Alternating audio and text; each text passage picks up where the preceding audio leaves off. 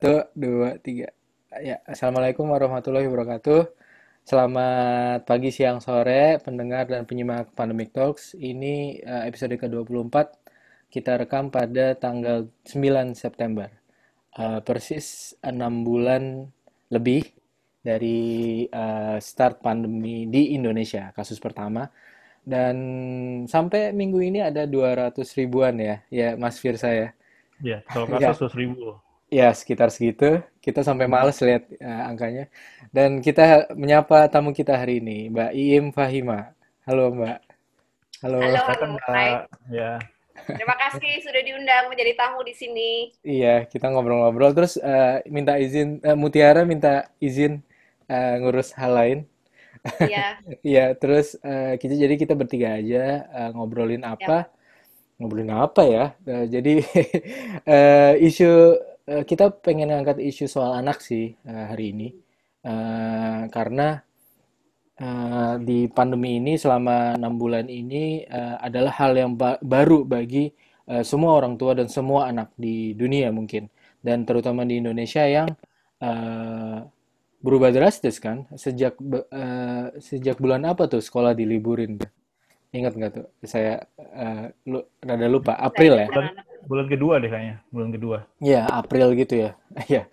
Terus uh, semenjak saat itu banyak uh, banyak uh, ini ya uh, hal-hal hangat yang dibicarakan di di sosial media, di berita macam-macam, uh, problem-problem yang dari lucu sampai yang dari uh, ngeselin, ngeselin sampai macam-macam, uh, dimensinya banyak banget soal uh, anak di rumah full time. uh, Oke, okay. Sebelum itu ini ya apa namanya uh, hari ini per hari ini ya kita eh, saya lupa uh, itu apa namanya nyimpen di sini. Jadi per hari ini ada data uh, di Indonesia ada seribu tiga ratusan uh, usia anak dari Kemenkes, uh, datanya seribu tiga ratusan usia anak uh, dari total ya. Yeah. Dari total di Indonesia dua ratus ribu, itu persentase di Indonesianya lumayan tinggi daripada... Ini kelihatan nggak? Ya, kelihatan ya, banget. Ya, eh, lima belas ribu. Iya, ya, saya sampai salah lihat. lima belas ribu, iya. Iya, dari hampir dua ratus ribu sekian. Itu kalau dipersenkan nol, sekian. Walaupun itu persentasenya kecil, tapi kalau dilihat dari eh, angkanya lima belas ribu itu, uh, ya, kita langsung ambil Malaysia dan Thailand. Kita jumlahkan itu bahkan uh, kalau anak-anak kita, kita ngalahin dibikin, dua negara ya. Dibikin satu negara anak-anak aja gitu itu mm-hmm. Ngalahin negara Thailand sama negara Malaysia kasusnya di jumlah dan mm-hmm. Kalau di ranking kita termasuk uh, delapan puluhan kan, seratus besar malah. Terus uh, ada apakah itu? Terus kalau dikelompokkan uh, anak-anak itu Uh, bayi juga kena gitu ya, seribu delapan ratusan. Terus abis itu paling banyak tujuh puluh dua persen di usia remaja. Oke, okay. Dan kalau di persentase dua koma tiga persen uh, da- kematiannya itu tinggi banget. Jadi uh, kalau dibalik ya, bahwa menjadi anak di Indonesia sekarang itu lebih gampang meninggal daripada menjadi anak di negara lain. Itu ironis ya, ya. Kalau secara statistik seperti itu. Terus uh, kalau dihitung-hitung lagi sejak uh, dua minggu terakhir, satu minggu terakhir ya, satu minggu sepuluh hari terakhir, dua puluh tujuh Agustus sampai tujuh September, setiap hari ada seratus tiga puluh tujuh anak yang terinfeksi terinfeksi COVID. Hmm. Itu termasuk wow sekali. Uh, menurut Mbak Iim sebagai orang awam ya, kita anggap sebagai orang awam di sini, itu gimana Mbak lihat kayak gini? Menurut Mbak, orang Indonesia, ya. Orang awam. Asik. Sebagai ibu deh, sebagai ibu, sebagai ibu. Sebetulnya uh, aku sudah menyuarakan soal uh, tingginya angka pasien COVID anak di sosial media itu udah mungkin sejak Maret, kalau Maret April sekitar hmm. itu. Karena memang uh, anak ini sosok yang paling terakhir disentuh gitu kan, selama selama kita pandemi sebetulnya yang paling dibicarakan kan adalah orang tua, orang dewasa gitu, anak-anak itu terbelakang. Saya termasuk yang juga bersuara dan nge-push ke ke terutama ke pemerintah Jakarta, saya ngobrol langsung ke oh. Mas Anies saat itu, wow. saya minta untuk sekolah ditutup segera. Saya, saya W A-an, intens, itu saya ingat banget, itu subuh. Jadi uh, begitu saya udah data baca data dari I D I, eh, uh, Ikatan Dokter Anak ya, I D A I, I D A I, I D A I dan uh, apa subuh itu juga saya langsung WhatsApp Mas Anies, saya WhatsApp kepala sekolah anak saya juga untuk mengatakan nge-push bahwa sekolah harus segera ditutup. Dan itu uh, saya nggak cuma WhatsApp tapi juga di sosial media aku aku post, kemudian aku tag Mas Anies juga sampai akhirnya di-retweet banyak orang gitu. Siang agak siangan aku WhatsApp lagi, aku bilang Mas ini ini urgent please tolong di-review, sekolah kayaknya udah nggak nggak relevan untuk bisa masuk sekarang. Sampai akhirnya uh, zuhur ya, zuhur dari adik aku subuh terus zuhur itu akhirnya Mas Anies ngumumin uh, bahwa Jakarta, saya nggak tahu saat itu apakah uh, seluruh Indonesia juga melakukan bukan hal yang sama, tapi kayaknya Jakarta duluan deh. Ya, Jakarta duluan ya. Hmm. Ya, Jakarta duluan kan. Kemudian akhirnya zuhur itu uh, uh, Mas Anies ngumumin bahwa Jakarta sekolah semuanya ditutup. Wow. Dan uh, aku juga apa namanya hal yang sama aku share ke kepala sekolah. Jadi karena aku deket sama kepala sekolah, jadi aku langsung uh, TikTok-TikTok apa segala macam, semua sekolah tutup. Dan uh, saat itu aku mulai banyak bersuara tentang anak karena memang gini, COVID ini kita di awal-awal yang tadi kayak aku bilang bahwa anak-anak tuh paling paling less priority. Padahal ketika anak-anak kena, itu kan cara mentreatmentnya berbeda sama orang dewasa gitu. Harus dipikirin betul. Halo? Halo, ya. Uh, okay. Harus di... Uh, keluar nggak? Video aku keluar nggak? Aku nggak keluar ya, bentar ya. Saya keluar, keluar ya? Pause dulu. Oke. Okay. Uh, iya, uh, treatment ke anak totally berbeda gitu. Rumah sakitnya hmm. harus dipikirin, kemu- kan nggak mungkin anak-anak dicampur sama dewasa. Logikanya yes. kan kayak gitu kan. Aha. Kemudian hmm. anak-anak harus uh, diisolasi sendiri itu, itu udah situasi yang nggak nggak masuk akal aja dan, dan makanya kemudian aku banyak bersuara soal itu. Gitu. Jadi bahwa sekarang datanya menunjukkan kita menjadi tertinggi di Asia lah apa segala macam. Aku tidak kaget sih, tidak kaget gitu karena ya ya sama. Ya. Know it earlier gitu. Iya. Uh, uh, ya gimana Mas Yurza? Uh, lang- langkah yang ditempuh D K I sama beberapa kepala sekolah di D K I sebenarnya sudah cukup tepat Mbak Iim. Uh, tapi kenapa menurut Mbak Iim nih? Kenapa pada akhirnya sa- sampai di titik ini di Jakarta kayak uh, perdata tanggal tujuh Desember tujuh September tadi apa? Itu ada empat ribuan atau dua puluh delapan persen dari uh, cases anak nasional. Uh, menurut Mbak Iim kenapa padahal sekolah udah ditutup gitu loh. Mostly ya di Jakarta ya. Uh, ada ada hal lain enggak sih? Ada faktor pro kontra atau sosial efek apa yang terjadi menurut Mbak Iim? Menurut Mbak Iim ya. Uh, uh, gini, melihat, pandemi, melihat pandemi ini kan, ya. Pande, pandemi ini kan kita nggak bisa hanya dari institusi uh, pemerintah gitu kan. Justru hmm. lingkungan terkecil ini kita harus bisa bisa menjaga, which is itu keluarga. Uh, keluarga. Kita harus melihat. Aku tidak tidak punya data uh, yang menunjukkan siapa sih mereka korban terbesar itu dari kelas apa, karena belum ada kayaknya. Sebetulnya gini, sempat waktu itu uh, hmm. ada diskusi sama, uh, ya aku tukar, tukar pikiran juga sama uh, Mas Anies.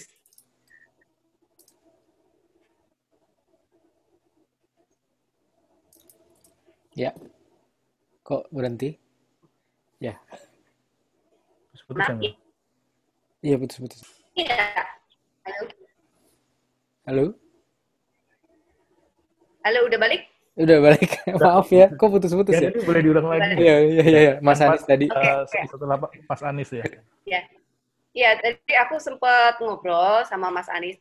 Saat itu juga uh, beliau mention bahwa uh, Mbak Iim kalau sekolah ditutup itu sebetulnya di satu sisi kita mungkin kelas menengah akan lebih mudah menghandle-nya gitu ya. Hmm, Tapi yang akan menjadi resiko itu kelas bawah. Aku aku ya aku juga ngeh sih dengan isu itu. Karena gini, kalau di kelas bawah itu anak-anak sebetulnya lebih aman berada di sekolah. Mereka dipantau sama guru.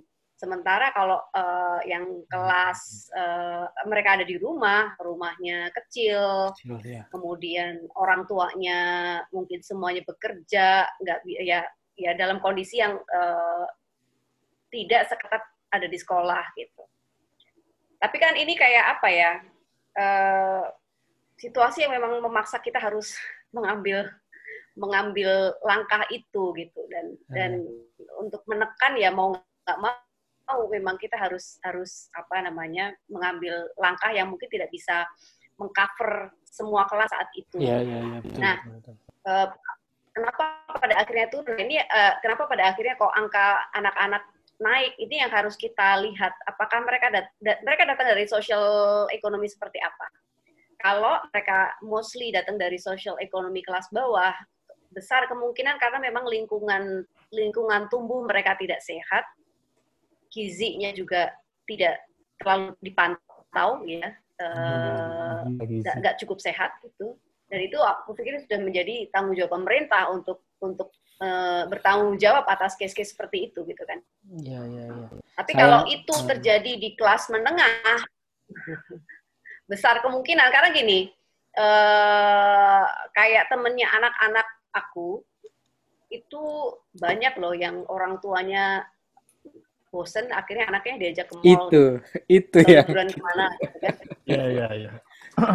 Nggak boleh sekolah, tapi diajak ke mall. Iya, iya, iya. Exactly. Nggak boleh sekolah, tapi diajak ke mall. Atau uh, liburan kemana yang rame-rame gitu. Jadi, aku pikir semua semua pihak punya peran untuk either memperbaiki atau memperburuk keadaan sih. Iya, iya. Yes, dan uh, ini... Ka- Betul banget tadi Mbak Iim so- bilang ini ya soal data ya, bahwa ini perlu analisis yang lebih dalam karena satu kita kita udah tertinggi di Asia kan, di Asia atau di level-level dibandingkan dengan negara-negara lain. Uh, kenapa kita tuh harus tanya kan? Padahal teorinya atau data-data di tempat lain, misalnya di negara maju, negara pembanding, anak-anak tuh persentasenya kecil banget, bahkan kematiannya tuh hampir nol, iya. hampir nol koma nol sekian gitu. Kita nembus dua nembus dua persen kematiannya. Itu uh, sebuah pertanyaan yang harus di uh, dibikin studi ya. Kenapa di Indonesia anak lebih men- cepat meninggal gitu. Benar tadi kata Mbak Iim ya, apakah ada hubungan dengan gizi, apakah ada hubungan dengan uh, profil ekonominya macam-macam ya. Jadi dan sayangnya di Indonesia uh, itu kurang rame ya. Soal data ini adalah masalah sendiri. uh, ya oh, yang yang meninggal aja uh, angkanya beda-beda, apalagi yang hidup ya. Ya itu itu kita kritik terus dari dari Pandemic Talks juga sering banget ngeritisin data ya, karena kita kesel banget ya data ini nggak ada, apalagi data anak-anak. Jadi uh, di sisi ini uh, kita kita tahu uh, data itu kita sangat butuhkan, tapi uh, kayaknya Uh, harapan kita untuk itu uh, rada-rada di ini ya, dikelola biar nggak terlalu ngarep. Uh, terus soal nah, selamanya harus mengelola uh, harapan sih. Iya sih. hmm. Kadang ini nggak sih Mbak, apa lihat Indonesia sekarang gitu. Aku ini pribadi ya. Uh, gitu.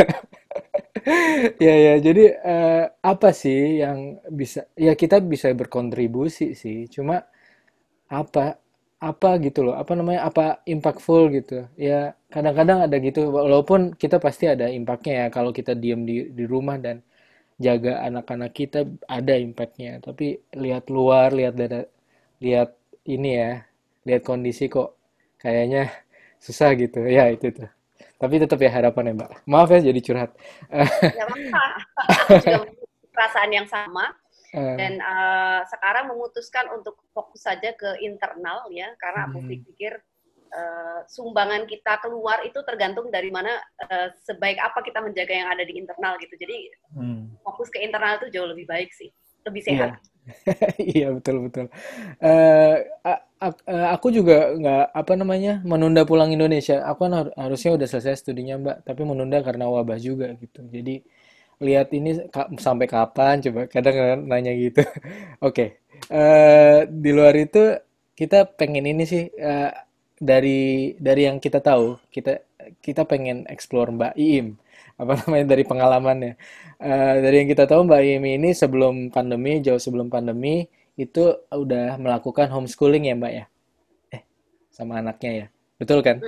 Nah, ya, homeschooling, ya, ya. Metode homeschooling yang yang kondisi sekarang kayaknya semua anak uh, semi-semi homeschooling jadinya kan. Itu uh, menurut pengalaman Mbak Iim gimana? Dulu adaptasinya dulu awal-awal, uh, di luar konteks pandemi dulu deh. Di luar konteks pandemi ya. Sebenarnya gini, uh, aku tuh justru dalam tiga tahun, tiga tahun belakangan itu uh, bisa dibilang dua minggu di Jakarta, dua minggu somewhere else gitu. Hmm. Sampai anak-anakku apal gitu kan. Jadi uh, apa namanya, bukan aku bukan yang tipe stay, ibu bekerja tipe stay di rumah, enggak gitu. Kita hmm. bener-bener, Mas Adit kan juga sama, dia juga banyak tur apa segala macam. Jadi kami sama-sama banyak pergi gitu. Cuman memang e, saat itu kebutuhannya si kakak, si kakak tuh dua belas tahun ya. Dia dari, sebenarnya dia dari kelas tiga S D sudah mulai komplain. Dan komplainnya sangat terstruktur gitu. Dan disampaikan dengan baik tentang e, ketidakcocokan terhadap kurikulum, terhadap e, bagaimana peraturan dalam sekolah dan segala macam. Semua yang dia sampaikan make sense gitu. Dan sebetulnya sangat sa- secara common sense saat itu susah untuk aku mengargue karena semua yang dia sampaikan betul. Contoh misalkan gini, soal jam tidur. Dia dia udah komplain, kenapa saya harus sekolah? Ini kelas tiga, kelas tiga S D itu. Wow. Kenapa harus sekolah pagi-pagi? Waktuku tidur kurang, dia bilang gitu. Make sense gitu kan, karena sekolah di Indonesia pagi banget kan. Yes. Jam tujuh masuk. Apalagi di Jakarta ya. Jadi berangkatnya harus terus uh, harus pulang siang, uh, sore menjelang sore gitu kan. Mm-hmm. Jadi jumlah jam tidurnya itu nggak banyak. Sementara kalau kita bicara sampai umur umur dua belas tiga belas tahun itu kalau mengikuti standar Ikatan Dokter Anak itu kan antara delapan sampai dua belas jam. Anakku tuh yang tidurnya sebelas jam. Jadi sebelas tahun dia tidurnya masih banyak gitu, dan tiap anak kan beda-beda ya. Yeah, yeah. Dan dia kebutuhan tidurnya tinggi. Uh, dan aku juga sangat-sangat sangat apa namanya mengikuti di mana uh, ngeh gitu bahwa kebutuhan tidur itu berpengaruh terhadap nggak cuma terhadap mood, kesehatan, tapi juga perkembangan otak kan kalau usia segitu kan. Itu itu satu hal. Kemudian dia uh, bicara tentang uh, the art of teaching-nya guru-guru di sekolah gitu-gitulah. Mm. Terus bagaimana uh, guru itu, eh, aku tidak menyalahkan guru dalam hal ini ya, karena mereka kan, meskipun si anakku ini sekolah di sekolah swasta yang yang relatively uh, satu kelas isinya cuma berapa lah, berapa, lima belas atau dua puluh gitu maksimal, tapi tetap aja ketika ada pertanyaan-pertanyaan yang sifatnya mendalam, guru nggak akan bisa sedalam itu meladeni. Hmm. Nah itu dia udah dia sampaikan gitu. Tapi tetap aku tahan-tahan-tahan sampai akhirnya dia di puncaknya itu di kelas enam gitu. Puncaknya di kelas enam dia stres gitu kan. Stres uh, dia sempat di kelas lima. Di kelas lima itu nilainya bagus-bagus-bagus gitu kan. Mm. Tapi kelas enam mulai uh, ini lagi pemberontakannya keluar lagi. Setiap hari telat. Which is aku nggak larang gitu. Karena eh, terserah deh mau uh, apa namanya telat sekolah. Dia disuruh ngepel dong nggak? Tiap hari disuruh ngepel. Jadi anakku itu uh, tipe-tipe yang kalau disuruh ngepel cuek gitu. Atau ya udah gitu. Apa, gitu. Oh, tiap hari itu masuk masuk ruangan B P itu tiap hari gitu. Dan dia yang lalalala gitu kan. Hmm. Gitulah. Pokoknya banyak banget uh, uh, challenge-nya. Terus di puncaknya kelas enam dia mulai aku udah tahu dia stres. Terus uh, kita kita ngobrol gitu kan. Kita ngobrol uh, yang mau kita achieve apa. Terus aku dikasih tahu sama teman aku bahwa ada kok alternatif sekolah. Semua semua teman-teman aku yang mostly lebih senior dari aku, mereka bilang, Im, Im, anakmu itu dia punya talent luar biasa, tapi jangan kamu taruh di sekolah biasa, gitu ya gitu. Dia punya sense of entrepreneurship yang sangat tinggi. Kalau kamu taruh dia di sekolah hmm. biasa, ya no wonder dia ngebrontak apa segala macam. Terus dikasih alternatif gitu kan, ini ada homeschooling, Terus aku cerita ke si kakak, aku tidak memutuskan, jadi aku hanya memberikan uh, checklist gitu. Ini ada sekolah ini, ada sekolah ini, kelebihannya begini, kekurangannya ini, kamu putuskan sendiri gitu. Karena aku memang membiasakan anak-anak untuk mengambil keputusan. So you need to responsible with whatever your uh, choices gitu. Hmm. Nah, aku ngefans Mbak gara-gara ini loh. Terus terus. Udah akhirnya udah. Udah akhirnya uh, tapi aku uh, aku sholatin gitu tuh. Aku tetap hmm. mengambil pendekatan spiritual. Jadi aku aku istikharah apa segala macam, tapi anaknya yang ngambil keputusan bukan ibunya. Akhirnya dia mengambil keputusan untuk homeschooling gitu. Hmm. Oke, okay, dari putus dia putuskan homeschooling, akhirnya aku bantu untuk dia uh, mengatur goals-nya dia apa. Jadi dia harus punya goals gitu kan. Aku kasih hmm. tahu, kamu hidupnya kamu harus punya goals nih. Goals kamu apa? Target jangka pendek apa? Target jangka menengah apa? Hmm. Dan lain sebagainya. Dan dari situ kemudian aku bantu dia untuk menyusun how to reach the goal. Nah, hmm. dari situ udah akhirnya sekarang sih udah udah udah biasa. Uh, dia belajar juga ya, belajar sendiri. Kadang-kadang aku involve, tapi ada gurunya juga karena aku nggak mungkin uh, dengan kesibukanku yang waktu itu dan sekarang sangat tidak mungkin untuk uh, fully in charge. Jadi tadi aku cerita aku dua minggu di Jakarta, bisa dua minggu di Amerika, bisa dua minggu di mana gitu. Nah akhirnya ya karena udah terbiasa ya udah dia jalan sendiri. Kemudian adiknya ini, kalau adiknya sih pertama karena pandemi ya memang karena pandemi. Yes. Kemudian kedua ya memang dia punya minat yang yang totally beda gitu. Sama sekolah gitu, dia senang musik, kemudian dia senang art apa segala macam gitu. Dan aku pikir ya sudahlah gitu, sekalian dia minta juga, dia minta aku udah aku udah aku udah boring bu sekolah di di sekolah biasa gitu. Akhirnya udah dia homeschooling, sekarang ngundang guru musik lah. Berarti ngundang si Ade uh, baru pas pandemi ya, kalau kakak udah setahunannya. Iya baru pas pandemi. Uh, gitu. Yes, yes. Hmm. Ya. Ini uh, jadi apa namanya Mbak Iin nggak terlalu adaptasi terhadap uh, kondisi ini ya di konteks di rumah. Jadi soalnya kan di luar, kaget ya, di luar, ya, di luar itu uh, kita asumsinya dari teman-teman dari sosial media tuh pada kaget sih. Maksudnya tiba-tiba anak full di rumah, yang uh, ker- orang tuanya juga kerja di kantor, tiba-tiba full di rumah juga gitu. Terus di rumah jadi Uh, hampir dua puluh empat jam bareng anak gitu, yang biasanya full day uh, full day anak dititipin sekolah lah istilahnya gitu. Dan uh, anak yang usia-usia uh, banyak bermainnya kan itu pasti ada konflik ya sama orang tua. Dan uh, uh, gitu, bener nggak sih Mbak? Bener nggak sih? Dan yang terjadi ini di circle saya sih apa nambahkan ke Kamil apa uh. ya. Uh, Banyak orang tua juga belum tentu jadi guru yang baik buat anak-anak di saat pandemi ini kan. Ya, malah jadi nggak sabar. Makanya sempat terdengar isu ibu-ibu atau orang tua meminta ke sekolah biar dibuka. Tanda kutip, udah kami udah nggak tahan uh, how, dengan sabar, how to mengajar dengan baik itu gimana gitu loh. Gap-gap realita ini yang ngebuat buat hal-hal yang unik itu terjadi. Ya. Yeah. Menurut Mbak gimana? Ngelola anak di rumah tuh gimana Mbak? Bedanya sama pas sekolah. Uh, sama Kai ini ada adaptasi nggak? Sama anak adik, uh, pas adik udah ini ya di rumah, Mbak ada adaptasi nggak? Kalau Mbak sendiri? Uh, aku sendiri tuh kan karena my my company ada empat puluh orang pegawai, semuanya sudah bekerja di rumah long before pandemi. Jadi oh, okay. Kami empat puluh orang itu semua ada ada di ada di New York, ada di Boston, ada di Bali, hmm. ada di mana-mana. Itu semua bekerja virtual. Jadi kami nggak punya kantor. Jadi uh, relatively kebiasaan be- semua di berangkat dari rumah tuh udah udah udah kebangun. Ah, gitu. Iya, iya. Kalau ditanya challenge sih alhamdulillah gitu. Di pandemi kita sudah jauh lebih siap dari daripada yang lain. Itu itu satu. Kemudian uh, anak-anak juga gitu. Uh, kalau aku ngelihat kayak si si Kai, Kai itu karena dia event baru pun dia menikmati. Nah itu dia. Dan kayaknya itu perjuangan nggak sih? Kayaknya aku penasaran deh. Kenapa? Kai per, ada perjuangan nggak kalau menurut Mbak? Menikmatin doang atau gimana? Dia senang di, di, di homeschooling itu, malah dia senang karena dia bebas bermain kan. Nah, dan iya. uh, ini kembali ke mindset orang tua tentang pendidikan.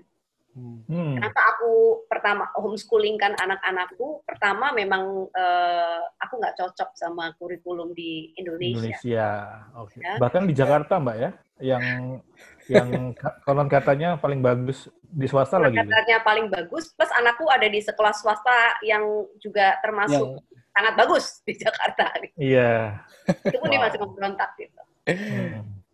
Jadi ya itu ketidakcocokan terhadap kurikulum, uh, uh, guru, tidak salah gurunya ya, tidak salah yeah, gurunya. Yeah, yeah, sistem. Sistem, sistem ya. Hmm. Guru kan hanya bagian dari sistem. Hmm. Gitu, makanya kemudian sekolah semua di rumah, mereka jauh lebih happy gitu. Pas aku tanya, Kai gimana Kai? Gitu. Ah, enak di rumah gitu. Kamu kangen teman-temanmu nggak? Enggak kan? Nah itu dia. Uh, aku mau nanya nih, kalau uh, soal ini anak ya, soal di sisi anak ya, menurut kita nih, menurut kita orang tua ini, anak butuh nggak sih sosial, sosial gitu, belajar sosial di ini, di, ya. di, di apa namanya tatap muka sama uh, nggak tatap muka itu kalau saya lihat beberapa kali eh, Menteri Pendidikan sekarang, Mas Menteri, eh, pernah berargumen dan bernarasi adalah eh, anak-anak sekarang tuh banyak, dia nggak ngomong indikasi, indikasi ini ya, indikasi angkanya, tapi banyak yang kehilangan eh, momen ya, lah ya. Momen buat Mas, ketemu gitu.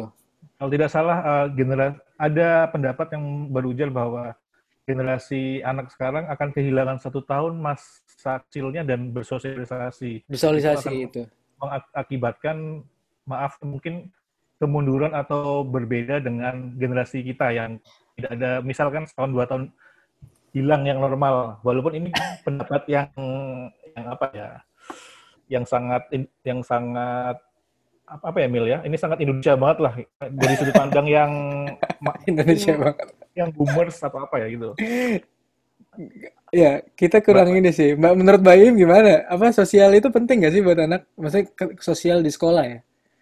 Iya, nanti tumbuh kembang anakku nggak. Iya, soalnya nggak pernah ketemu temen. Nggak pernah ketemu ini. Jiwanya, ya, ya. Ya, ada pendapat. Kami berdua sih nggak, nggak agak nggak setuju kalau kami ya. Ah, iya, yes, yes. Gimana? Yang yang mengenal dunia anak dan vokal ini. Uh, gini, kita bicara dalam konteks pandemi. Yes, yes, yes. Tidak ada yang bisa ditawar. Kesehatan yang pertama, gitu kan?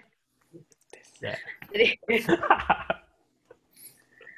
dan kalau kita bicara kemunduran atau kemajuan, aku pikir kembali kepada mindset orang tua. Saya paham bahwa mindset ini tidak dimiliki oleh semua orang, tapi ini sesuatu yang bisa kita share dan kita influence kepada orang lain.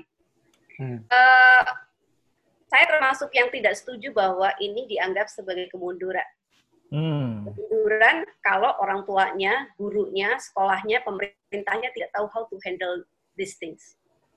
Hmm. Tapi kalau kita mampu melihat kesempatan apa yang bisa kita peroleh dari sini, pembelajaran apa yang kita bisa peroleh dari sini, sebetulnya value-nya kepada anak akan jauh lebih besar daripada ketika anak ada di sekolah. Karena hmm. gini, balik lagi, sebetulnya eh, kalau konteksnya bersosialisasi, sebetulnya siapa yang bisa bersosialisasi sekarang? Gak ada yang bisa bersosialisasi. Dengan normal. Apa yang harus kita terima bersama?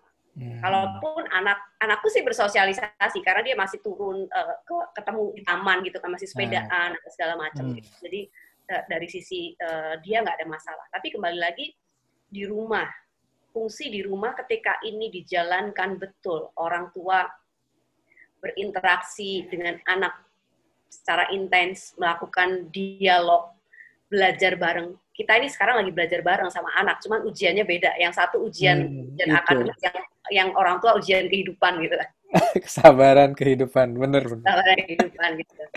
Sebetulnya ketika kita bisa memfokuskan di situ, value-nya akan luar biasa. Contoh, uh, anak-anakku tuh kan kalau akademis aku ter- santai gitu ya. Artinya gini, kayak si Kai itu akademisnya udah akhir ujian itu kan sih nanti lah. Ak- uh, sekarang bulan apa? Bulan akhir September. Akhir September, September kan ini nah. ujian ya. Dia itu materinya udah hampir selesai. Dia karena dia, dia kejar sendiri kan, gampangan anak kelas dua S D. Sisanya dia pakai buat sisanya dia pakai buat main piano, nah. uh, bikin hmm. artwork lah atau apa, hal-hal yang sifat, sifatnya eksploratif. Kakak waktunya banyak dipakai untuk uh, sekarang dia belajar bikin lagu, belajar tentang politik. Uh, dia seneng tuh hmm. ikutin politik Amerika. Dia pengen masuk ke uh, apa namanya, pengen kuliah di public policy, Harvard dan lain sebagainya. Jadi sebetulnya momen ini adalah momen yang sangat penting di mana orang tua pegang kendali yang luar biasa untuk bisa mengarahkan dekat dengan anak, menggali potensi anak, mengembangkan, menemani. Dan itu ketika bisa dijalankan dengan dengan benar, saya justru melihat itu adalah sebuah kemajuan yang luar biasa.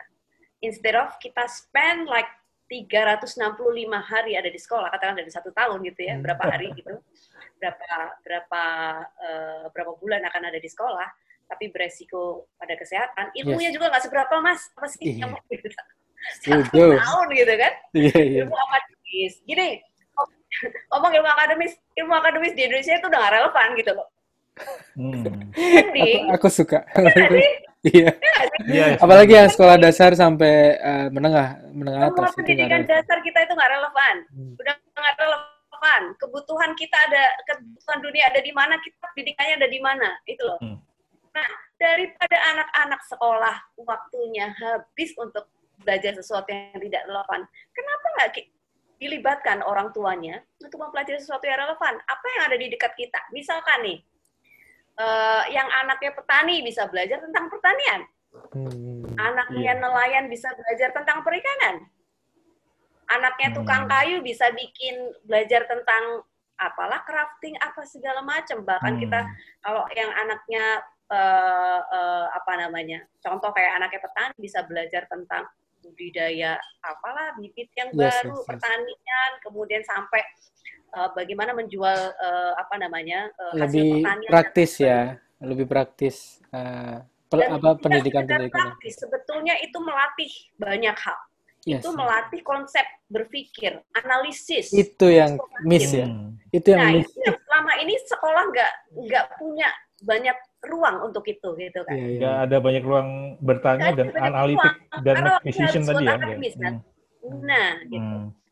Jadi sebetulnya Uh, kalau kita bilang kemunduran, menurutku karena yang ngomong belum melihat bahwa ada sebetulnya hmm. banyak sekali ruang untuk kita bisa melakukan eksplorasi dan membuat banyak kemajuan. Jangan-jangan yang kita sebut kemunduran justru sebetulnya adalah kemajuan, hanya kita sendiri belum cukup sensitif untuk bisa meraba potensi-potensi. Iya. Mbak Iim, uh, dari statement Mbak Iim yang malam ini dan beberapa kami tangkap di sosial media, uh, apa namanya, uh, saya berpendapat seolah-olah kalau di Indonesia ini uh, mindset pendidikannya adalah yang mengajari itu adalah guru ya, ya makanya uh, di kondisi sekarang ini pada kaget itu loh, tanda kutip, loh saya yang bayar sekolah kok saya ngajarin gitu, uh, apa? Uh, Bahkan ya, sekarang kan uh, anak saya kan uh, sekolah online kan uh, ibaratnya. Saya merasakannya seperti itu sih. Walaupun saya melihatnya lebih besar ya hubungan saya ke anak saya sih. Itu yang nggak itu yang nggak ada tandingannya menurut saya menurut saya. Nah, um, menurut Mbak Iim nih uh, ngedobrak apa ini uh, doktrin dogma-dogma ini gimana nih apa bahwa pendidikan itu. Ini feeling saya sih, pasti harus ada survei studi lagi apa, bahwa ya sekolah itu tanggung jawabnya, sorry, sorry, pembelajaran anak itu tanggung jawabnya guru dan sekolah, dan kurikulum gitu loh, bukan orang tua. Saya sangat sering banget setuju sama tweetnya Mbak Iim bahwa, uh, ya ini perannya ibu, ibu ya, orang tua. Bah- bahkan uh, Mbak Iim juga sering, ini agak melipir dikit, Mbak Iim juga sering menyuarakan bahwa apa perempuan bisa jadi kepala rumah tangga terus itu, apa itu itu sempat uh, rame ya jadi banget ya ya apa uh, apa bahwa laki-laki ya juga harus menjalani perannya perannya seperti... Bukan di kota-kotakan. Bukan di kota-kotakan ya, kayak budaya patriarki selama ini. Nah, pertanyaannya yang tadi, uh, seburuk apa kan kondisi pemikiran mindset ini di Indonesia, dan kita bisa ngedobrak itu nggak sih? Biar paham-paham seperti Mbak Iim ini semakin meluas gitu, bahwa ini tuh saat yang tepat buat buat apa namanya kita ber, ber, berhubungan lebih dalam dengan anak, anak kita maunya apa, dan anaknya biar lebih analit dan seterusnya. Gimana Mbak Iim? Ya, uh, uh, kita ini kan sudah ratusan tahun me, memiliki cara ya. pandang tentang pendidikan yang begitu gitu kan. Yeah. Ya, sekolah itu ya tanggung jawabnya guru hmm. gitu. Uh, tidak banyak yang berpikir bahwa di pendid, sampai at least uh, sampai pendidikan dasar dasar itu sampai, berarti sampai yeah. kelas S M A gitu ya yeah. itu sebetulnya orang tua lah yang paling bertanggung jawab gitu. Nah hmm. ini harus dimulai dari mindset bahwa uh, sebetulnya kita sama sekolah ketika urusan anak-anak kita tuh nitip hmm. kita nitip anak. Harusnya di, seperti itu dulu ya, mindset awalnya ya. Nitip ya, anak. Kita harus mulai dari situ. Gitu. Mindset hmm. bahwa kita tuh nitip anak. Kalau kita nitip, berarti siapa yang the most responsible? Ya orang tua, ya. Yang, yang untuk anaknya orang yang tua. Nitipin, gitu. Ya, ya. Hmm. ya, ya, ya. Jadi bukan, bukan kita membayar sekolah untuk mendidik anak kita, bukan. Kita yang harus mendidik anak kita. Iya, iya. Karena kita nitip kok. Kebalik ya. Kebalik gitu loh. Uh, dan ini juga sekolah sendiri juga harus menyadarkan orang tua gitu. Cuman masalahnya sekarang aku pun pernah terkaget-kaget ketika jadi si Kairo itu kan ini uh, dia dia dari dulu juga sama kayak kakaknya suka bolos gitu kan, gak suka sekolah gitu. Nilai dia bagus-bagus. Nilai akademisnya bagus-bagus. Sampai suatu ketika saya ngambil rapot, gurunya berterima kasih ke saya. Terima kasih ya Bu, uh, sudah membantu kami. Saya bilang gini, Sebentar, sebentar. Karena aku tidak pernah punya mindset seperti itu, gitu kan. Harusnya kebalik dong. Nah, iya, exactly. Oh, oh, oh. Aku lagi, sebentar, sebentar. Salah deh, kayaknya saya yang terima kasih. Karena aku nitip anak ke sini, sama gitu. Si gurunya kaget ketika ketika hmm. saya bersikap begitu. Akhirnya saya ngeh bahwa uh, most of parents berpikir bahwa ketika mereka naruh sekolah, taruh anak di sekolah, udah bayar, ya udah itu tanggung jawabnya sekolah, gitu. Hmm. Ya, harus harus kita kita benahi. Makanya kenapa saya sering men-sounding itu, karena saya sadar follower aku tuh banyak yang anak ibu-ibu muda, bapak-bapak muda, yeah. gitu kan. Nah, aku pikir kesempatan itu kesempatan untuk aku memberi, men-share berbagai pandangan yang mudah-mudahan bisa mengubah mindset, mindset yes, mereka. Yes, yes, yes. Ya, umum, ya, emang umumnya gitu ya di, yeah. di mungkin di Indonesia atau nggak tahu di luar, tapi nyatanya di Indonesia gitu. Bahkan saya sendiri keluarga yang begitu gitu, orang tua saya. ngerasa ngerasa banget. Tahu, uh, tahu, tahu, tahu. Ya, ya. Jadi oh, yang, uh, yang uh, orang tadi ini Mil, sebenarnya Mil apa? Uh, bahkan yang lebih parahnya ya, ini menurut saya ya, kalau kalau correct me if I'm wrong, kalau saya salah. Bahkan yang lebih parahnya kalau dalam unit sosial terkecil malah itu jadi tanggung jawabnya ibu ya. Bapak itu bukan bukan tanggung jawab pendidikan ke anak ya. Misal misalkan ya, misalkan ada ada P R, ya udah sana sama mama sama ibu gitu, uh, ambil rapot ya udah sama mama gitu. Nah itu Mbak ya.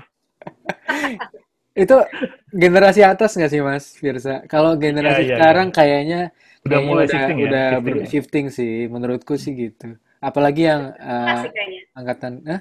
yeah, ya atau masih, masih sekarang nggak tahu juga sih. Banyak Mbak, masih banyak yang kayak oh, gitu ya? Karena uh, pandangan orang tua dia kan kan gini, yang paling susah itu kan selalu memotong uh, siklus apa namanya? Terus itu kan. Gitu. Jadi sebetulnya masih banyak Mas yang yang yeah, yeah. itu tanggung jawab. Iya, yeah, di bubbleku mungkin beda ya ya ya. Sip sip. Setuju setuju. Eh apa ya? Tapi emang kita sih emang kalau ngerasain kayak komunikasi aja ke orang tua generasi atas.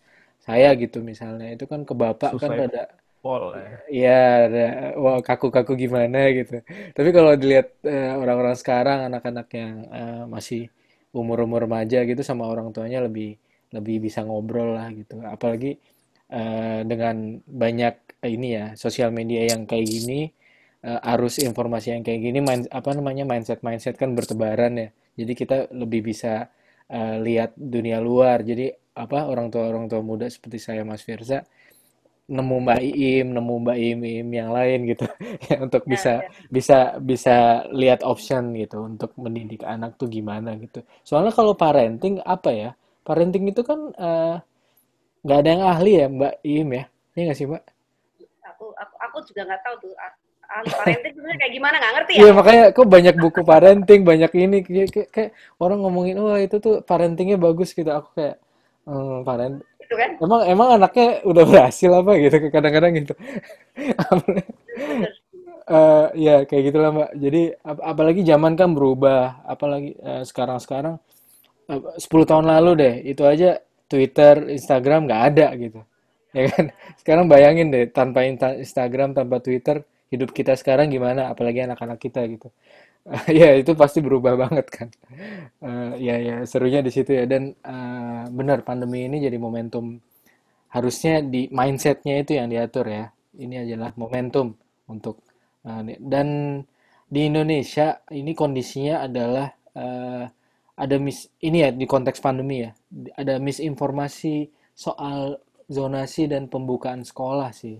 Ini uh, banyak banget yang bersuara, termasuk Mbak Iim, termasuk lapor COVID, kawal COVID yang ini ya, apa namanya, istilahnya badan-badan independen dan mungkin skalanya nggak terlalu besar, e, jadinya e, secara umum masih berpatokan sama e, pewarnaan ya, peta peta warna, oh itu udah mau dibuka di sini, udah mau dibuka mm-hmm. di sini, jadi kebijakan-kebijakan itu e, sangat apa dimensinya sangat lebar sih, ya.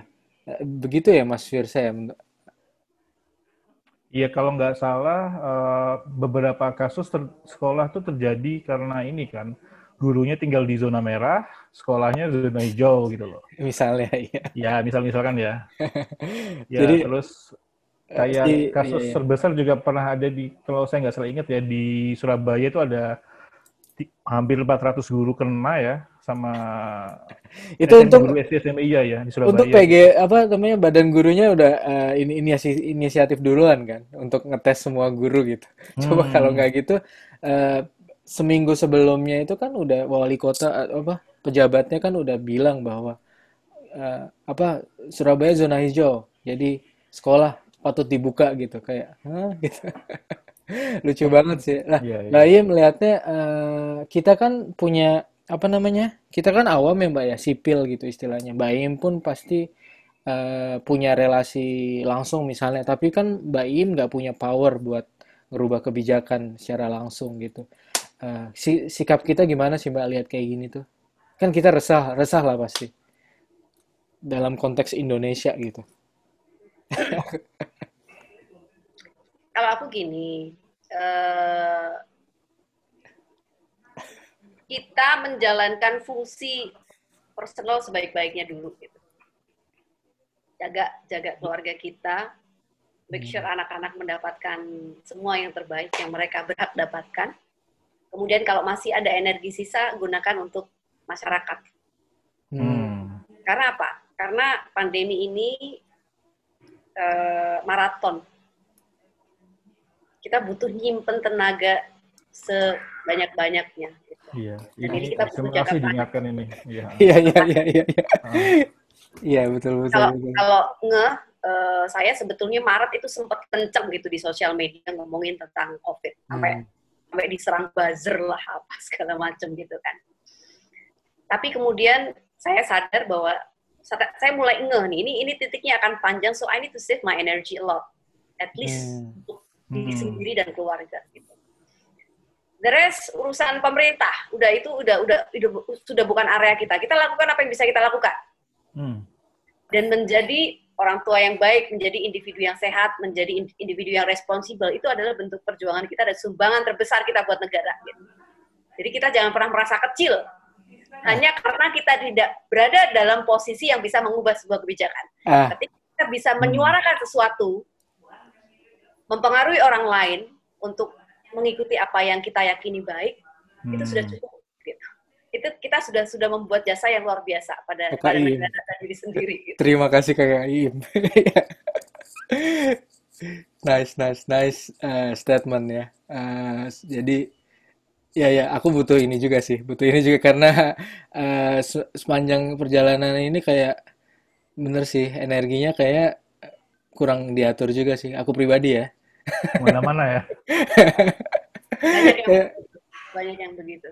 Eh, ya ya ya ya ya. Dan soal anak ini eh, banyak yang standar ganda juga ya, ya nggak Mas Fiersa? Jadi hmm. sekolah dilorang-lorang lah apa, wah j- ngeritik-ngeritik apa sekolah jangan sampai ini. Tapi dibawa aja, dibawa liburan, dibawa dibawa ya, ke mall, ya? Ke liburan ya kan? Ya li- hmm. liburan ke mall gitu. Apa sih yang miss ya? Saya rada-rada nggak ini sih, nggak kebayang. Gimana menurut Mas Fiersa dan Mbak Iim? Ini orang. Aku nanya ke Mbak Iim aja deh nih, apa uh, apa namanya? Uh, pasti kan banyak followers Mbak Iim yang ini kan apa uh, berkeluh kesah lah, curhat lah ya. Uh, kesulitan bersama anak selama ini gitu. Hmm. Nah, dari banyaknya uh, curhatan dan pertanyaan tersebut di lapangan, saya nyebutnya lapangan ya, di kenyataannya itu uh, kesulitan utama mereka ini ibu-ibu muda apa Mbak Mbak Iim? Dan uh, kalau saya nebaknya sih ini sih apa uh, masalahnya simpel sih, ke, ke satu kebosanan, kedua Uh, teach the kids, the, their children, uh, pandemik ini apa gitu. Uh, ini saya, saya saya nebak ya, saya nebak ya. Nah, uh, apakah seperti itu uh, situasi di tanda kutip di lapangan, dan uh, Mbak Iim biasanya ngas pas waktu Mbak Iim ada waktu untuk menjawab atau menyuarakan hal tersebut, Mbak Iim edukasinya seperti apa Mbak gitu? Gini kan, aku aku kan punya uh, social venture Queen Rights ya. Hmm. Itu ada community kita ada lebih tiga ratus ribu di seluruh Indonesia dan beberapa negara. Wow. Ada di Malaysia, ada di Singapura, Hong Kong, Australia. Uh, banyak sekali insight yang yang aku dapatkan tentang, terutama fokusnya ke perempuan ya. Perempuan. Dimana ya.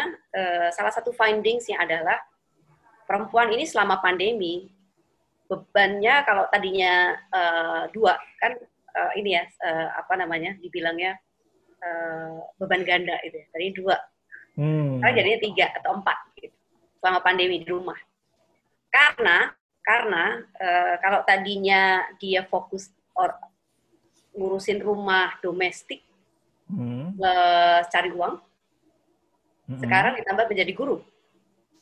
iya sih iya sih benar-benar karena ya. Si mending suami atau bapaknya nggak nggak mau ikut ngajar tuh ya? Ya, mending kalau cuma jadi guru.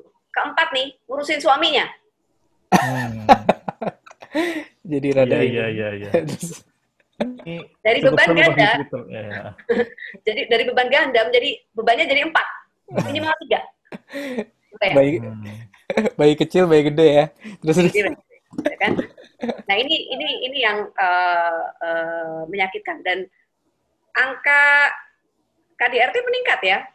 Hmm. Selama pandemi. Ada beberapa studi ya, perceraian ya. Dan K D R T. Angka K D R T meningkat, angka perceraian eh. meningkat. Uh, aku pikir itu semua berangkat dari terlalu lelah ya. Bebannya terlalu besar.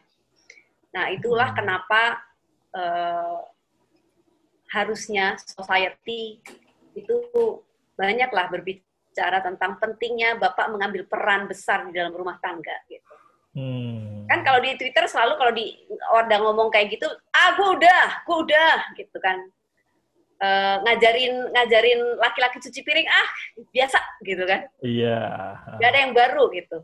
hmm. Hey, nggak baru buat kamu, tapi dalam society in large jauh ya ya lingkungan saya benar-benar gitu sih, jadi tau lah ya gitu jadinya uh, kayak kayak uh, bisa deh biasa di luar negeri cuci piring gitu kan, hmm. gitu pulang ke Indonesia apa masih mau cuci piring? Iya iya iya iya iya iya iya gitu banget. Budaya patriarki kita sebegitu kentalnya. Yes yes yes. Nah ini yang yang hmm. harus kita uh, dan dan kondisi pandemi ini refilling many things. Artinya kita baru kita betul-betul bisa menilai value seseorang atau uh, sebuah sistem ketika dihajar dengan krisis. Hmm. Jadi ketahuan, layer, layer kemampuan kita bertahan hmm. itu layer satu, layer dua, atau layer tiga, dan ternyata semuanya jebol gitu kan. Angka perceraian meningkat, angka K D R T meningkat, kesehatan jebol, uh, pendidikan jebol, dan lain sebagainya. Ya. Yeah. That's the ya yeah, thanks to corona ya satu sisi yeah. uh, bukan jebol tapi eh, bu, bukan sisi itunya tapi kayak uh, ini krisis yang bagus banget buat uh, kita saling saling ko- lihat ke dalam kan lihat ke dalam lihat koreksi betul, betul. Ya bahkan ke unit ter- terkecil ya ke rumah tangga itu malah paling ya malah paling paling pertama yang harus yang pertama harus kita cek adalah keluarga kita. Kalau kita di rumah dan baik-baik saja masih dalam keadaan solid, katakanlah stres iyalah semua siapa sih yeah, ada yeah, stres yeah. gitu. Tapi hmm. bagaimana kita menghandle stres? Bagaimana kita berkomunikasi terhadap anak? Bagaimana kita berkomunikasi pada pasangan? Itu kebuka semua mas, ya kan? Hmm, setuju setuju. Ya. Jadi rada uh, iya iya betul. Iya gitu kan, isi. Jadi, uh, ya, ya, ya, ya, ya. Wow, it's special. Uh, Oke, okay. jadi, jadi diem. jadi, jadi langsung refleksi. Iya, iya banget, iya banget. Aku setuju banget itu soal uh, ini. Dan ini apa ya? Ini momentum yang berharga banget karena nggak tiap tahun kan pandemi, nggak nggak tiap saat gitu. Bahkan siklusnya yang terakhir kan seratus tahun lalu gitu. Dan kondisinya sama, istilahnya uh, bukan tiap keluarga beda ininya apa wave-nya, tapi ya, apa ya main apa ombak utamanya itu sama gitu penyebab utamanya. Jadi ini dihadapin bareng-bareng dan masing-masing perjuangannya masing-masing itu sih itu ya exactly di situ. Hiu gimana Mas Fiersa? Ada aku jadi blank gara-gara ditampar. Oh, iya ya gitu ya. Iya iya iya. Ya, um, ya kesempatan bagus ya. Ya, ya, setuju, kita setuju banget. Bahkan uh, dari sistem yang tinggi banget di global, negara, region, sampai uh, kantor, ini uh, sampai komunitas ya, komunitas pun. Uh, saya kan olahraga ya, uh, dikotomi banget komunitas olahraga gitu. Ada yang uh, dalam tanda kutip ignore, ada yang benar-benar jaga, ada juga. Jadi semua teruji lah di situ dan jadinya saling uh, menghormati sih bukan menghormati ya kadang-kadang kita nggak bisa mengecap orang juga kan mbak misalnya ngecap orang wah dia ini abai eh, gimana ya mbak ini uh, mbak gitu nggak mbak uh, mbak menilai orang nggak di di pandemi ini nilai wah dikeluarin dikeluarin dari temen atau dimasukin tapi kadang-kadang kita lihat uh, tapi dia kita banyak nggak tahu dari dianya mungkin dia begini mungkin dia begitu ada ada gitunya juga kan mbak ada empati empati yang ya nggak sih mbak kompleks kalau, kalau, kalau aku sekarang uh, aku sebenarnya gini aku dari awal tipe yang uh, insya Allah tidak judgmental pada pilihan politik nah. agama hmm. apalah segala macam hmm. kalau pandemi with everyone gitu ya tapi di pandemi ini saya mulai judgmental pada orang-orang yang reckless Hmm. nggak pakai masker, ngajak anak mall, hmm. tidak protektif pada diri sendiri dan keluarga itu somehow oh oke okay. oke. Okay. Lah itu dia itu dia. Itu cuma di itu itu langsung ditegur atau ya, itu, Mbak. Atau cuma dicatat di pikiran aja oh nih orang awas nih nggak nggak akan gue ketemuin nih gitu. Uh, saya nggak pernah negur orang. Ah. Saya nggak pernah negur orang. Kalau kalau saya berbicara, saya menggunakan platform saya untuk berbicara, tapi saya tidak pernah directly negur orang. Oh, jadi uh, negurnya secara general melalui caption ya? Pakai caption. Yeah. Ya, di Instagram caption kalau di Twitter captionnya ya. Iya iya iya. Hmm. Sama sih kayaknya apa kayak gitu kayak.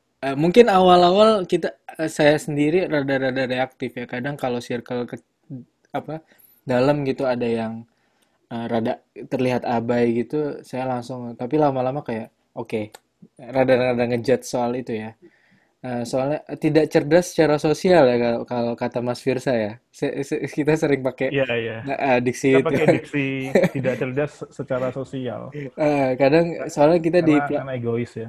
Ya, kita di platform kita di Pandemic Talks kan kadang-kadang uh, kemarin misalnya sempat kita posting soal anak-anak kumpul-kumpul di mall tuh, jadi apa double standar itu kan.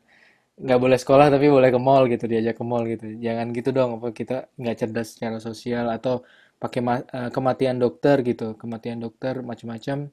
Kita langsung ngubungin ke society gitu. Kita harus jaga diri bahwa kondisinya gini, nah, jangan sampai kita nyusahin mereka gitu. Nyusahin ke nakesnya dengan cara apa? Kontribusinya dengan pakai masker macam-macam gitu.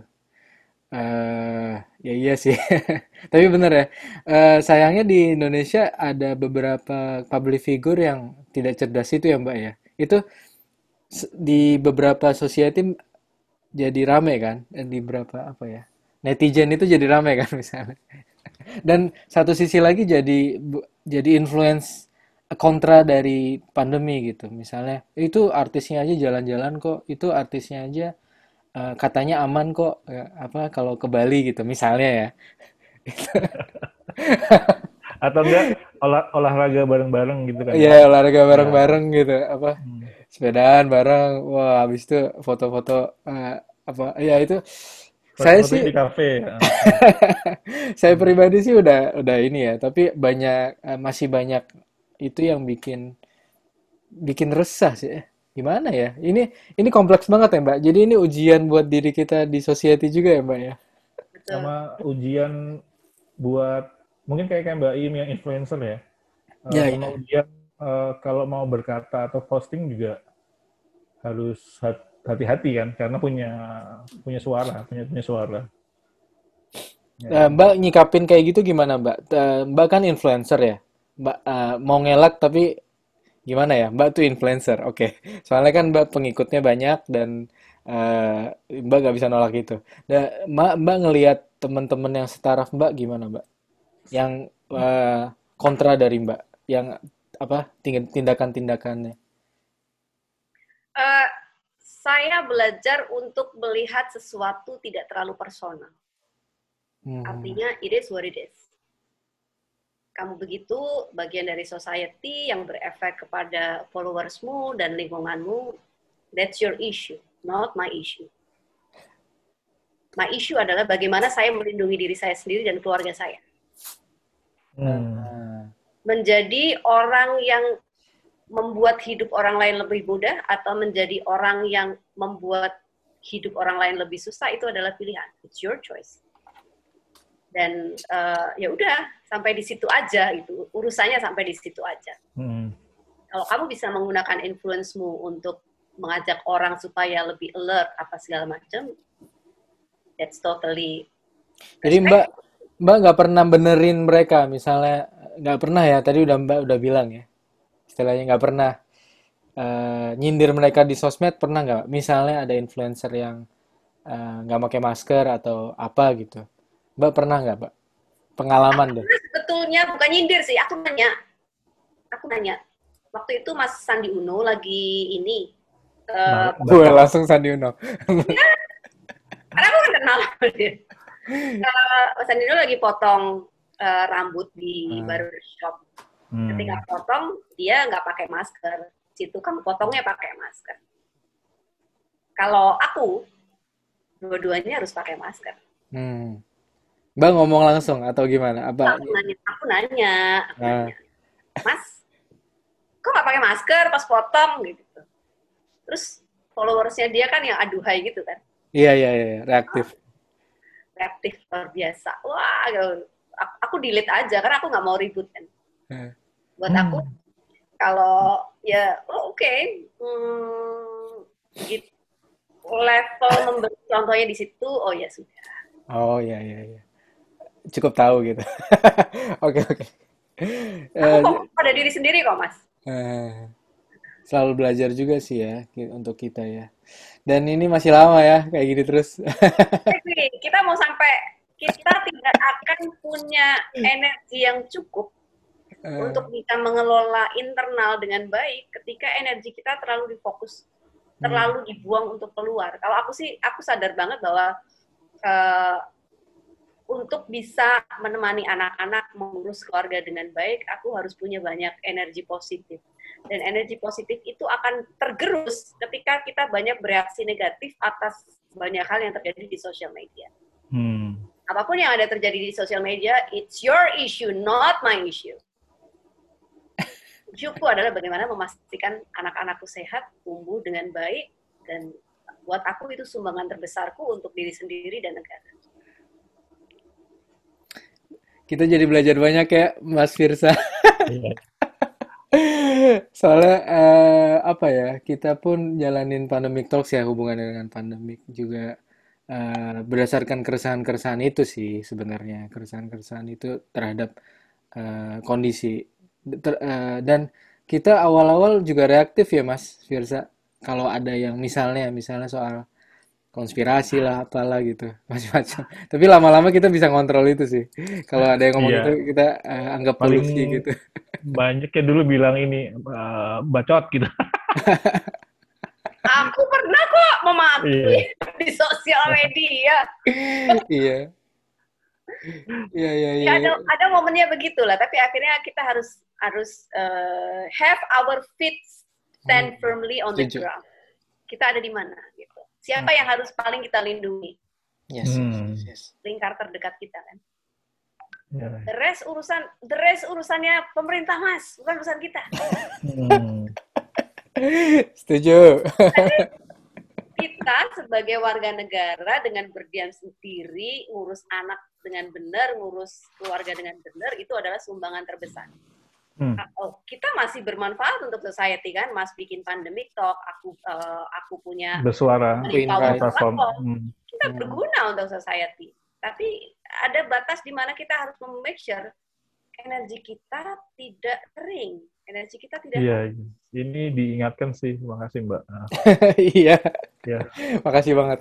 Terus uh, gimana nih? Aku terakhir pengen nanya soal ini, Mbak. Uh, boleh ngulik ya. Queen Rights itu gimana, Mbak? Aku penasaran. Mbak boleh cerita Queen Rights. Tadi kan udah sedikit ya. Terus di uh, di dalam pandemi ini Queen Rights itu punya uh, ada action nggak gitu buat kontribusi juga? Banyak. Aku pengen nanya. Jadi uh, aku cerita dulu tentang Queen Rights. So hmm. it's a it's a woman empowerment platform yang aku bangun yes. uh, empat tahun lalu. Dan tadinya fokusnya di road safety. Yes. Nah, kemudian, so taunya itu doang malah. Uh, tapi di awal tahun kemarin hmm. kita uh, ada beberapa pilar lain. Hmm. Jadi kita ada pilar leadership, uh, economic empowerment, sama satu lagi family. Oh, karena oh. memang ya insight-nya membutuhkan itu gitu kan. Nah, dari mulai eh, Maret itu kita mulai menghentikan semua aktivitas offline dan fokus di online. Hmm. Fokus di online ini semuanya bentuknya adalah edukasi sama dampingin eh, perempuan-perempuan berbisnis dari rumah.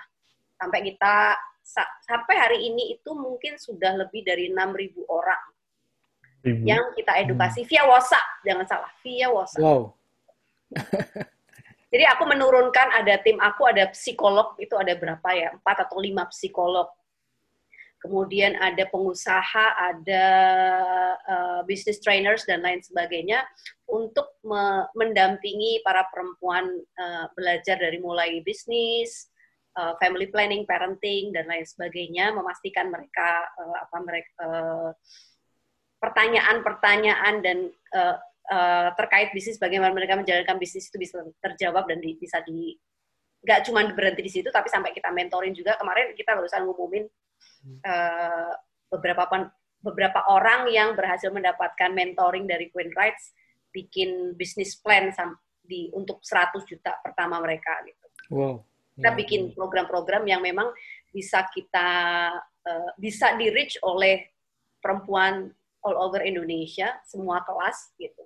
Makanya kenapa kita pakai WhatsApp ya, karena itu tujuannya adalah untuk bisa dijangkau semua orang. Yeah, plus, yeah, yeah, yeah. Betul, betul. Plus uh, orang-orang ini bisa bergabung dengan H T M semampu mereka. Aku sengaja nggak kasih gratis, karena gini mentalnya di Indonesia begitu dikasih gratis itu ngawur. Iya gitu. Iya. yeah, yeah. nggak bertanggung jawab. Kalau dikasih gratis tuh nggak bertanggung jawab. Tapi begitu, tapi kita uh, make sure mereka bisa ikut dengan seberapapun duit yang mereka bayarkan gitu. Ada tuh bayar sepuluh ribu apa segala macam gitu. Dan memang tujuan kita kan uh, tujuannya Queen Rights adalah menebarkan impact sebesar mungkin. Bisnis ya bisnis tetap jalan gitu karena as a business kita udah B E P dari di tahun pertama gitu. Wow. Iya, uh, alhamdulillah gitu. Dan kita men- bag- di masa pandemi ini bagaimana caranya bisa menebar impact sebesar-besarnya. Makanya kita ngadain berbagai macam kuluap setiap bulan yang diikuti sampai sekarang sih udah, udah lebih dari enam ribu. Hebat. Hmm. Kok, kok keren gitu ya? Pakai WhatsApp loh, jangan salah. Iya, makanya. Aku, nggak ada Zoom-Zooman. Iya ya. Zoom ini keren, keren, keren. Ini, keren, ini keren. Banget sih emang bener. Wow, dan uh, sekarang pesertanya udah tiga ratus ribu kata kata Mbak. Itu berkembangnya berkembangnya uh, pelan-pelan atau uh, tiba-tiba ada turning point, tiba-tiba jadi tinggi atau ada momentum-momentum atau apa Mbak? Cerita dong. Oh, awalnya kita kan kalau uh, awal kita launching itu jadi gini. Awal kita launching udah tahun pertama hmm. baru kita launch uh, gede gitu kan. Hmm. Kita bikin online dan offline campaign. Orang sampai Pak Jokowi segera datang kok ke ini ke eventnya oh. kita. Menteri-menteri terlibat. Ya, jadi sebetulnya Queen Rights ini adalah platform yang inis- inisiatornya saya. Tapi yang membesarkan itu public, private sectors, N G O, government. Semuanya terlibat. Uh, sampai kemudian uh, impact kita kelihatan, mendapatkan banyak exposure. Berbagai kementerian ikut terlibat, menterinya datang untuk uh, melihat langsung apa yang kita lakukan. Aku sangat dekat sama kayak Pak, Pak Budi Karya, apa segala itu semua uh, orang-orang yang ikut terlibat membesarkan Queen Rights. Terakhir Pak Jokowi juga ikut terlibat mengkampanyekan tentang road safety, gitu kan nggak pernah tuh presiden ngomong road safety kan? Iya. Dan uh, aku lihat kan uh, Mbak apa apa namanya backgroundnya adalah uh, pas dulu Queen Queen Rights pertama kan kayak Uh, apa angka kecelakaan pokoknya ada ada berdasarkan data-data juga kan bahwa perempuan adalah korban dari apa namanya kecelakaan juga banyak ini kan perempuannya jadi backgroundnya itu bukan berdasarkan asumsi aja tapi kan berdasarkan keresa, ini kan data-data yang menimbulkan keresahan-keresahan itu keren banget sih dan sangat inspiratif. Alhamdulillah, alhamdulillah. Uh, dan kam- uh, Queen Rights itu salah satu startup terbaiknya di World Economic Forum.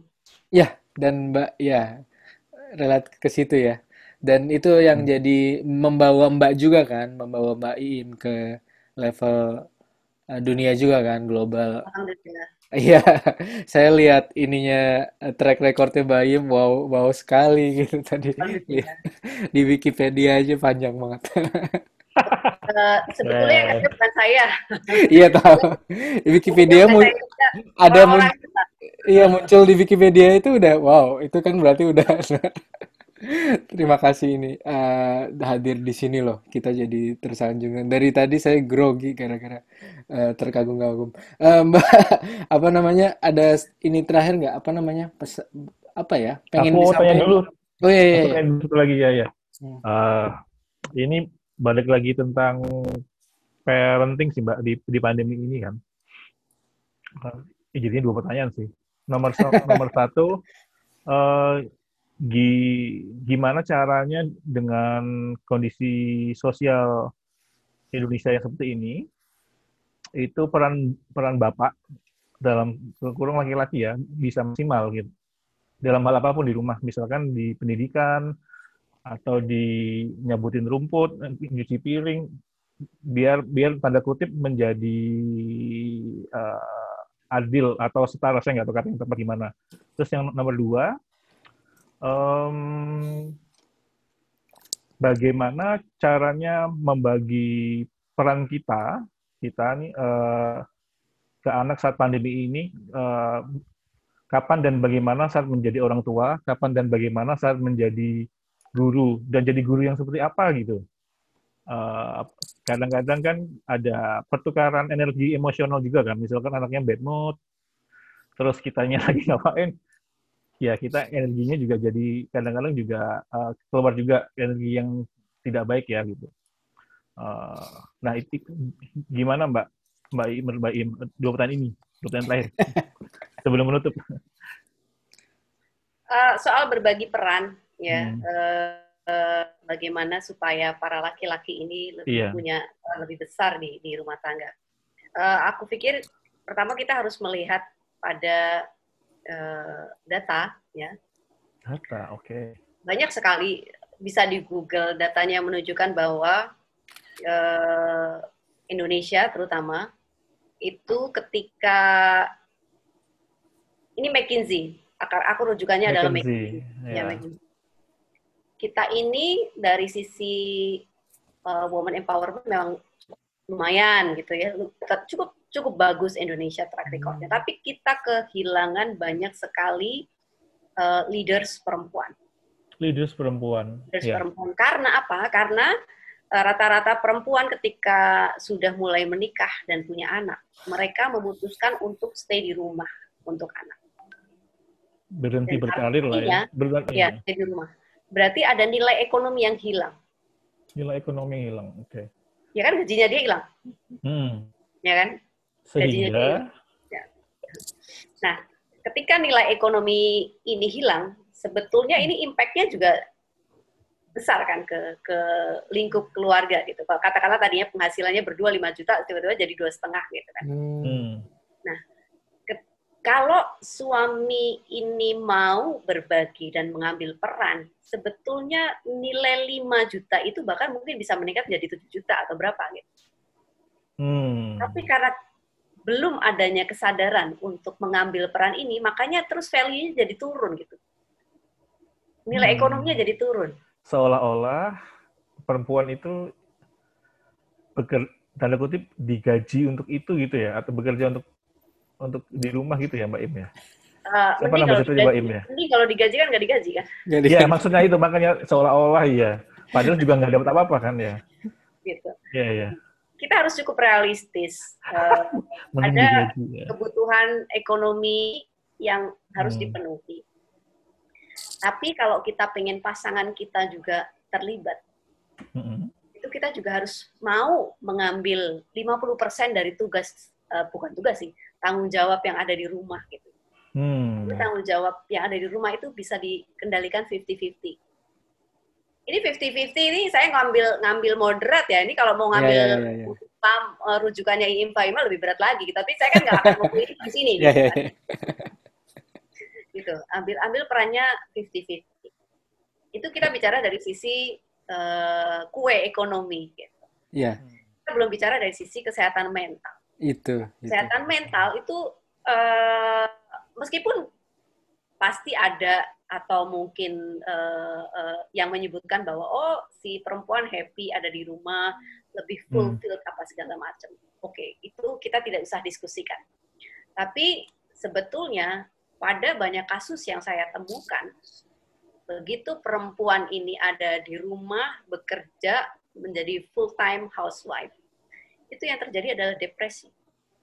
Hmm.